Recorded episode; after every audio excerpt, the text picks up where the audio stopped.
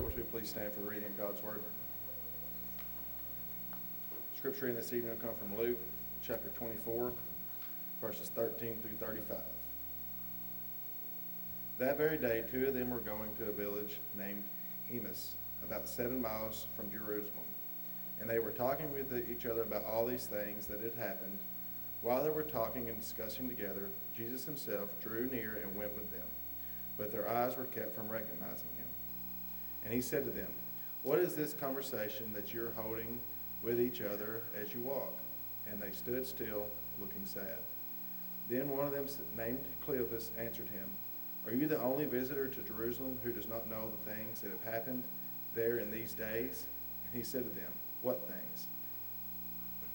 And they said to him, Concerning Jesus of Nazareth, a man who is a prophet, mighty in deed and word before God and all the people and how our chief priests and rulers delivered him up to be condemned to death and crucified him. But we had hoped that he was one to redeem Israel. Yes, and besides all this, it is now the third day since these things happened. Moreover, some women of our company amazed us. They were at the tomb early in the morning, and when they did not find his body, they came back saying that they have seen a vision of angels who said he was alive.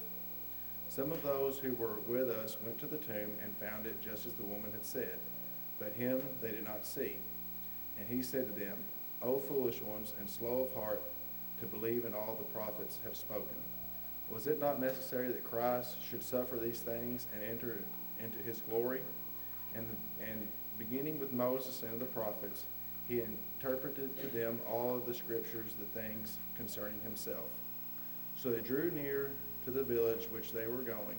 He acted as if he were going farther, but they urged him strongly, saying, Stay with us, for it is toward, toward evening, and this day is now far spent. So he went in to stay with them. When he was at the table with them, he took the bread and blessed it and broke it and gave it to them. And their eyes were opened, and they recognized him, and he vanished from their sight. They said to each other, did not our hearts burn within us while he talked with us on the road, while he opened the, to us the scriptures? And they rose that same hour and returned to Jerusalem, and they found the eleven and those who were with them gathered together, saying, The Lord had risen, has risen indeed, and has appeared to Simon. Then they told what had happened on the road, and how he was known to them in the breaking of the bread. You may be seated.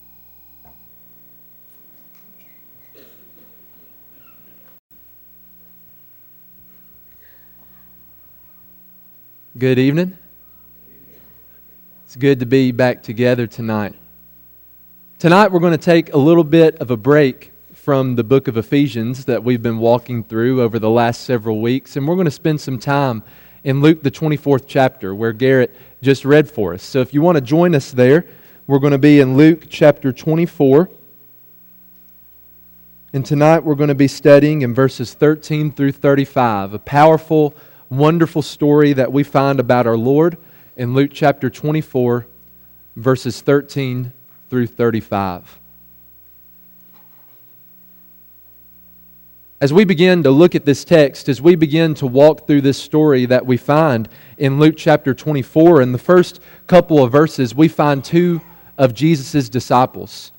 They're walking down the road to Emmaus from Jerusalem. Emmaus was a small village just about seven miles from Jerusalem. The Bible says in verse number 14 that as they walked down the, the road towards a village named Emmaus, they were talking with each other about all these things that had happened. What had happened? What were they talking about? If we skip down just a little bit in Luke 24 to verses 19 through 24, Luke actually gives us some insight into this conversation that they were having. They were talking about Jesus. They were talking about their master and teacher. Luke tells us that they were talking about Jesus' identity. He's Jesus of Nazareth, a prophet, mighty in word and deed before God and all the people. They were talking about Jesus' death, how he was crucified, handed over by the Jewish religious leaders, and put to death. His death that had just taken place three days ago. They were talking about his mysterious missing body. This is the first day of the week as they're walking down the road to, the, to a village named Emmaus. And there's a report earlier that day that Jesus' body was missing from the tomb. Jesus' body was nowhere to be found. They had heard a couple reports of that, and they didn't really know what to do about that. They were amazed by that, they were confused by that. At the beginning of this text, we find two disciples walking down the road on the first day of the week towards Emmaus, a seven mile journey from Jerusalem. We find what they're doing, we find what they're talking about, but that's not really the emphasis of this story. This story in Luke chapter 24 is not about what these two disciples were doing. This story is about what happened to these two disciples, what took place in their lives. If you look down in Luke chapter 24 and verse 15, the Bible says, While they were talking and discussing together, Jesus himself drew near and went with them. Can you imagine what that would have been like? They're walking down this road, having this intense conversation about what had happened to their master, what had happened to their teacher, and all of a sudden a third traveler joins them. It's Jesus. Jesus wasn't distant from them. Jesus, the text says, drew near to them. Jesus didn't just walk with them when it was convenient for him. No, Jesus walked with them every step of the way as they walked down this road side by side.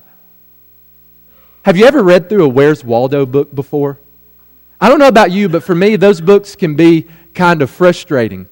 If you've never read one before, it's, it's this two page book where each, each puzzle is two pages. It's all of these different people doing all of these different things, all jumbled up. And in this big, very detailed picture, you have to find one tall, slender man with brown hair and a white and red striped shirt. If you're like me, Where's Waldo can be a difficult question to answer. Sometimes I get frustrated at the book. I close it, I set it aside. I'm never going to open up that book again. Perhaps sometimes an even more difficult question for us as Christians is not where's Waldo, but where's Jesus? Life can be difficult, life can be hard and challenging. Sometimes in life, we go through some really painful circumstances, circumstances that leave us wondering, circumstances that leave us asking, Where is Jesus? Where is Jesus in the midst of all of this pain? Where is Jesus in the midst of all of this difficulty? I want to suggest to you that the words of Luke 24 and verse 15 are as true for us as they were the two disciples in this text. As we walk down the road of life, Jesus is not distant from us. Jesus draws near to us. As we walk down the road of life, Jesus doesn't just walk with us whenever it's convenient for Him. No, Jesus walks with us every step of the way. As we study together tonight in Luke 24, I want us to explore that reality together. That as we go throughout life, we don't go throughout life alone. Jesus is the one who draws near to us, Jesus is the one who walks with us. We never go anywhere without the presence of our Lord. Notice how we see that in this text. Number one, we find that Jesus is present in our lives even when we don't recognize it. Jesus, the verse, the text says in verse number 15 that he drew near and went with these two disciples. But when you look in verse 16, the Bible says that their eyes were kept from recognizing him. Whether this is a result of their own spiritual blindness or whether this is something that God in His sovereignty brought upon them, Jesus is close to them. Jesus is walking with them, but they don't recognize it. They're disciples of Jesus. They spent time with Jesus. Jesus is their master and teacher. He's walking right next to them in this story. But they don't recognize it. Their eyes are held back from recognizing it. Notice, even though they didn't recognize it was Jesus, Jesus was there. Jesus was present. Jesus drew near to them and walked with them every step of the way down the road to Emmaus. I think the same is true in our lives.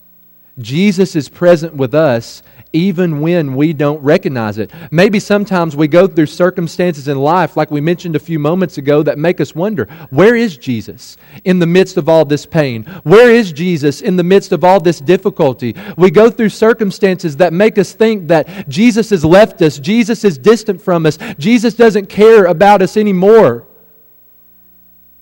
Even when we don't recognize it, Jesus' promise in Matthew 28 and verse 20 is still in effect, where he says, As you go and make disciples for me, I will be with you always, even to the end of the age, even if we don't recognize it in the moment. Jesus is there. Jesus is present with us. He draws near to us and walks with us every step of the way. Number two, Jesus is present in verse 17, even when we're sad. Jesus asked the two disciples a question, and they're going to begin to have this conversation with one another. Jesus says, What is this conversation that you are holding with each other as you walk? What are you talking about?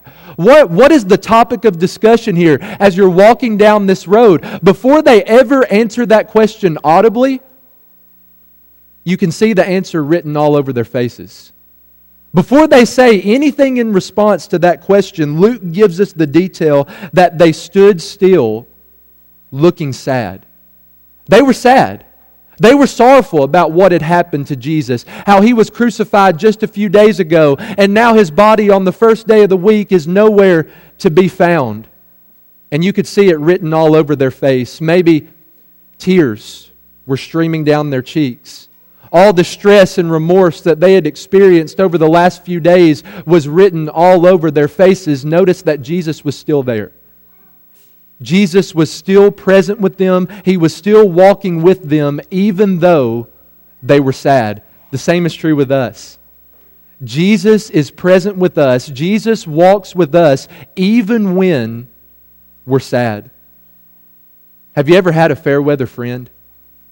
Have you ever had a friend who's only there for you when things are well? A friend who's only going to be there for you when they can get something out of you, but then when life gets a little bit difficult, they're nowhere to be found? Nobody wants a fair weather friend. Here's the good news Jesus is not a fair weather friend. Jesus isn't just there for us whenever things are going well. Jesus doesn't just walk with us and draw near to us whenever we're happy and whenever, whenever everything is clicking in our lives. Jesus is present with us even when we're sad. Jesus is present with us even when the circumstances of life have absolutely broken our hearts. Number three, Jesus is present in verses 18 through 24 even when our hopes have been shattered. In this text, in this conversation, Jesus asked them two different times, What are you talking about? What is this conversation that you're having? And like we said a few minutes ago, one of the disciples speaks up named Cleopas, and he explains, We're talking about Jesus of Nazareth, which is kind of ironic, isn't it? He's talking to Jesus about Jesus unknowingly. He says, We're talking about Jesus of Nazareth. We're talking about his identity. We're talking about his death, which took place three days ago. Everyone in Jerusalem knows about it. How don't you know about it? We're talking about how his body is missing, and we just don't know what to think about that. We don't know what to do about that. If you zero in on Luke chapter 24 and verse 21, Cleopas gives us some insight into how they felt in these circumstances. He says, We, the two disciples, had hoped that he was the one to redeem Israel. These two disciples had high hopes for Jesus. They had hoped that he was the one to redeem Israel. These two disciples traveled to Jerusalem more than likely a few days earlier as Jesus entered into the city of Jerusalem, hoping this is the time. This is when the kingdom is going to be restored to the Jews. This is the man who's going to overthrow the Romans and begin an earthly kingdom in the city of Jerusalem. We had hoped that he was the one to redeem Israel. Everything that they had hoped for about Jesus, all the hopes that they had had for their master and teacher, came crumbling down whenever he was crucified. Whenever Jesus was handed over, whenever Jesus was executed by the Jewish religious leaders in cahoots with the Romans, their hopes were shattered into a thousand pieces. But Jesus is still there. Even though their hopes had been shattered, even though their hopes had fallen to pieces, Jesus was still present with them. Jesus was still walking with them. Jesus is present in our lives even when our hopes have been shattered. Have you ever broken a dish in the kitchen before? It's a terrible feeling, isn't it? We have some people nodding yes right there. Luke, I guess we can check that over there. Um, it's a terrible feeling. And, and if you're like me, you're going to get in trouble if you break too many of them, right, Luke? You get in trouble for that? I guess, yeah, guess you do. You have a glass, a bowl, a plate that you've just cleaned, dried it, about ready to put it up, slips through your fingers and shatters into a million pieces. Have you ever had that happen to something that you've hoped for? Have you ever experienced that when it comes to your hopes? We hope for all kinds of different things in our lives. Have you ever had your hopes shattered? Have you ever had something you hoped for broken into millions of pieces? Jesus is still there. Jesus is still present. He is still walking with us, even when our hopes have been shattered. And then, number four, I think really the main idea of this section of Scripture, what this story all comes back to, is that Jesus is present in the Scriptures.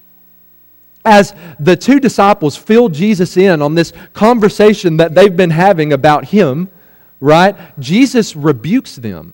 If you look in Luke chapter 24, verses 25 and 26, he says, O foolish ones, and slow of heart to believe all that the prophets had spoken. Was it not necessary that the Christ should suffer these things and enter into his glory? It seems like these two disciples should have expected what happened. They should have known that it was necessary for the Christ to suffer and to die. They should have known that it was necessary for Jesus to raise from the dead and subsequently enter into his glory story, they should have known that these things were going to happen. Why should they have known it? How could they have known it? What we see in verses 25 and 26, Jesus says that's what the entire Old Testament is all about. That's what you find in so many different places in the Scriptures. Oh, slow of heart to believe all that the prophets have spoken. Jesus rebukes them for their lack of insight. But Jesus doesn't just rebuke them and leave it there. Jesus, in verse number 27, beginning with Moses and all the prophets, interpreted to them in all the scriptures the things concerning himself. Can you imagine what that would have been like?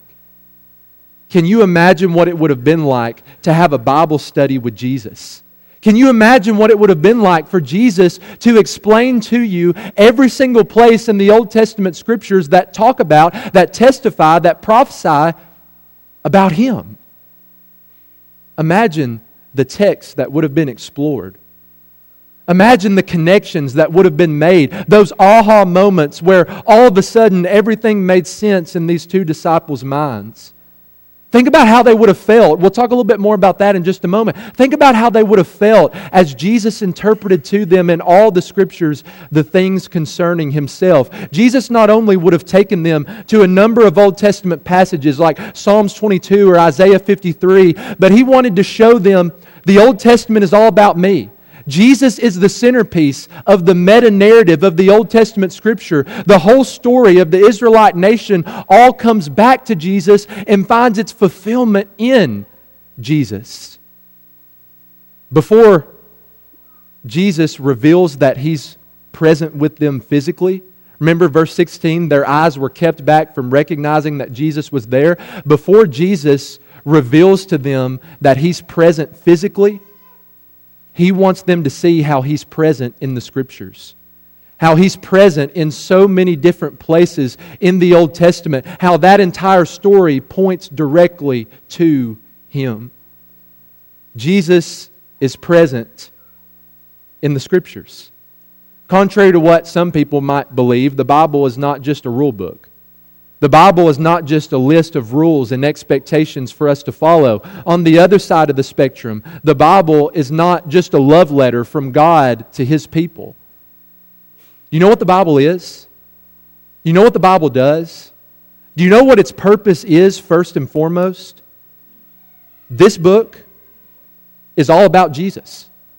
Not just some of it but all of it, all 66 books of Scripture in its entirety, all point back to Jesus. They're all about Jesus. I heard a preacher put it this way one time The Old Testament, Genesis through Malachi, tells us that Jesus is coming. That's the conversation they're having here in Luke 24. The Gospels, Matthew, Mark, Luke, and John, tell us that Jesus has come. Acts, throughout the rest of the New Testament, throughout all of the epistles, tell us that Jesus is coming back. And they tell us what we need to do to prepare ourselves for that. They tell us what we need to do in order to form a relationship with Jesus, to live every day for His glory. Jesus is present in the Scriptures. If you can't sense the presence of Jesus in your life on a daily basis, if you feel like Jesus is distant, if you feel like Jesus isn't there, could it be the case that your Bible has been closed for too long? Could it be the case that your Bible has collected too much dust? Every time we open up the Scriptures, we come face to face with the Savior who loves us and desires a relationship with us. Just like the two disciples walking down the road to Emmaus, Jesus draws near to us. Jesus walks with us every step of the way when we don't recognize it, when we're sad, when our hopes have been shattered. When we open up this book and we spend time reading and studying, we come face to face with the Christ. We come face to face with the Messiah. Jesus is present in our lives. So let's close with this question How should we respond to that?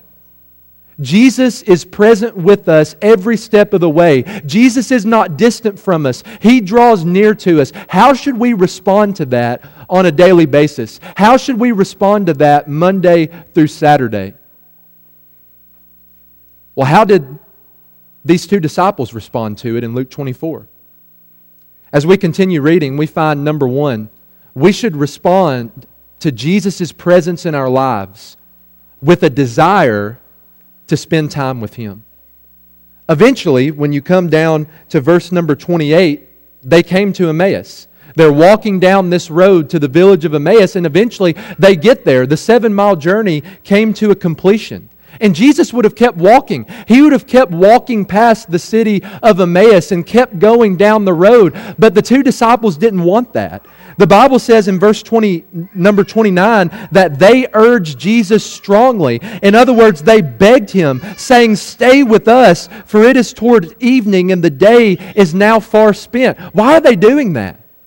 Why are they asking Jesus to stay with them? I think the answer is very simple. They want to spend more time with Jesus. They have a desire to spend more time with Him, to be with Him just a little bit longer. And so they invite Jesus into their home. Here's something we need to recognize about Jesus Jesus stays where He's wanted. And so Jesus enters into the house, He sits down at the table. They begin to have a meal together. It's throughout the course of that meal where, verse 16, their eyes were kept from recognizing him. When we come to verse number 30, that was lifted. They saw who they were sitting with. They recognized this is Jesus. This is our master. This is our teacher. And when they realized that, when their eyes were opened, the text says that Jesus vanished from their sight we should respond to Jesus' presence in our lives with a desire to spend time with Him. I'm afraid that sometimes as Christians we have a mindset that we carry in a number of different areas in our lives. How can I do the absolute bare minimum spiritually and still be okay? Do you think we ever think that way? How can I do the bare minimum in my relationship with Jesus and still have a relationship with Jesus? Whenever we recognize Jesus' presence in our lives, whenever we recognize the fact and we embrace the fact that Jesus walks with us every single step of the way, we're not going to be content with just the bare minimum.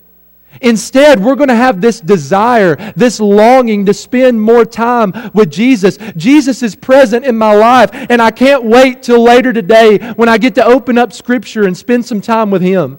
Jesus is present with me everywhere I go and in everything that I do. I can't wait for that time of my day where I shut everything off and I go in my, my room, close the door, and pray to my Father who's in the secret place. Jesus is present with us. We should have a desire to be present with Him. Number two, in response to Jesus' presence in our lives, we should be balanced between the head and the heart. That's what we find with these two disciples in verse number 32. They're sitting around the table amazed. Jesus just vanished from their sight, and they're so astonished at what just happened. They're reflecting on this together. Did not our hearts burn within us while he talked to us on the road? That's the emotional response they had to Jesus. That's the response that they had in their hearts, in response to the time that they spent with Jesus, in response to Jesus being present in their lives. They had an emotional response where they were excited, they were passionate, they were enthusiastic, they were comforted. When we saw them just a few minutes ago, they were sad, their hopes had been shattered. Not anymore. According to what they say in verse 32, their hearts were burning within them as Jesus talked to them about Scripture as they were going down the road. That's the emotional response that they had. But what was that emotional response rooted in? Why did they respond to Jesus in their hearts? It wasn't because they had a dynamic speaker up in front of them throwing religious cliches at them that weren't even closely connected to Scripture. They had an emotional response to Jesus, but it wasn't because they turned the lights down real low and sang a 10 verse invitation song. They had an emotional response to Jesus. Why? Well, look at verse 32. Did not our hearts burn within us while he talked to us on the road? And then clarifies that while he opened to us the scriptures. The response to Jesus that they had in their hearts was based on a response in their minds. Their feelings, their emotions from this experience that they had with Jesus was based on a diligent, contextual, systematic study of the Scriptures, a balance between the heart, emotion, and the head, Scripture. In response to Jesus' presence in our lives, we should have that balanced response. A balance between the heart and the head. It seems to me like there are two extremes here, both of them not being where Jesus wants us to be. We can have a lot of emotions and feelings for Jesus, but then know absolutely nothing about Scripture. Or we can treat Jesus like an academic subject where we know the answer to every Bible question and we're able to give off every Bible fact, but we have no emotions or feelings for the one who gave us the Bible in the first place. Neither of those options are what Jesus wants for us as his people. Jesus wants us to be balanced, to respond to him in our hearts, certainly with feelings and emotions, but feelings and emotions that are based on Scripture. A response in the heart that's based on what we know in our heads. And then, number three, in response to Jesus' presence, we should have an urgency to go and tell other people. These two disciples didn't waste any time. In verse 33, as we continue reading and, and studying in Luke chapter 24, the Bible says they rose from the table that same hour and returned back to Jerusalem. They wasted no time whatsoever. That very hour, they got up from the table. They went back to the city of Jerusalem. The seven mile journey that they had just completed towards Emmaus, now they're going back towards Jerusalem. The time that they spent with their resurrected Lord is not something that they could keep to themselves. They had to go and tell other people. And so in verse 34, they found the apostles and the others, rather, verse 33, the apostles, the 11, and those who were there with them gathered together, and they announced the message the Lord has risen indeed and has appeared to Simon. Perhaps that resurrection appearance to Simon is also talked about in 1 Corinthians chapter 5 in verse 5. Verse 35 says that they talked about what happened on the road, how he was known to them in the breaking of the bread. They rehearsed this story that we just read and studied about how Jesus was present in their lives. They had an urgency to go and tell it. And we should be the same way. In response to Jesus' presence in our lives, we should have an urgency to go and tell other people. I think that sometimes we overcomplicate evangelism. I think that sometimes we think about evangelism as I need to know the answer to every question that anybody could ask. And I need to be able to present Scripture, and I need to have it all memorized in my mind, and I need to present it in such a way, such an eloquent and elegant way, that nobody's going to be able to refute it. No one's going to be able to stand against it, and this person's going to be converted because of how great I am and how much I know. What if we viewed evangelism like these two disciples did? What if we viewed evangelism as simply going and telling others about how Jesus is present in our lives? Do you think that would make a difference? Do you think that people would be receptive to a message like that? That here's how Jesus has been with me. Here's how Jesus has blessed me. Here's how Jesus is interacting with me on a daily basis. And it's from that point that we can get into Scripture. It's from that point that we can go on to talk about what God desires for us in becoming His children and living as His children on a daily basis. We should have an urgency to share Jesus with other people. If Jesus has been present in our lives, if we truly embrace that idea that Jesus draws near to us and walks with us everywhere that we go, why would we not tell people? There are people who we know who are separated from the Lord. There are people who we know, if they died tonight, they'd spend an eternity away from the Lord. We should have an urgency to go and tell them about Jesus. Jesus is present. Isn't it awesome to know? Jesus walks with us. Jesus draws near to us. He's not distant. He doesn't just walk with us when it's convenient for Him. Jesus is with us every step of the way, even when we don't recognize it. Even when we're sad, even when our hopes have been shattered, every time we open up the pages of Scripture, we are confronted with a Lord who loves us and desires a relationship with us. So the question is how are we going to respond to that this week? What kind of difference is that going to make in our lives throughout the rest of tonight as we go about our daily lives tomorrow? Number one, have a desire to spend time with Jesus. Number two, have a balanced response to Him, a response in the head that goes along with our response in our hearts. And let's have an urgency to tell other people. This is something that's so important. How could we not tell other people? Jesus is present with us. Let's be present with Him as we go throughout the rest of this week. Are you present with Him tonight? If you're not, you have an opportunity to make that right as we stand and as we sing.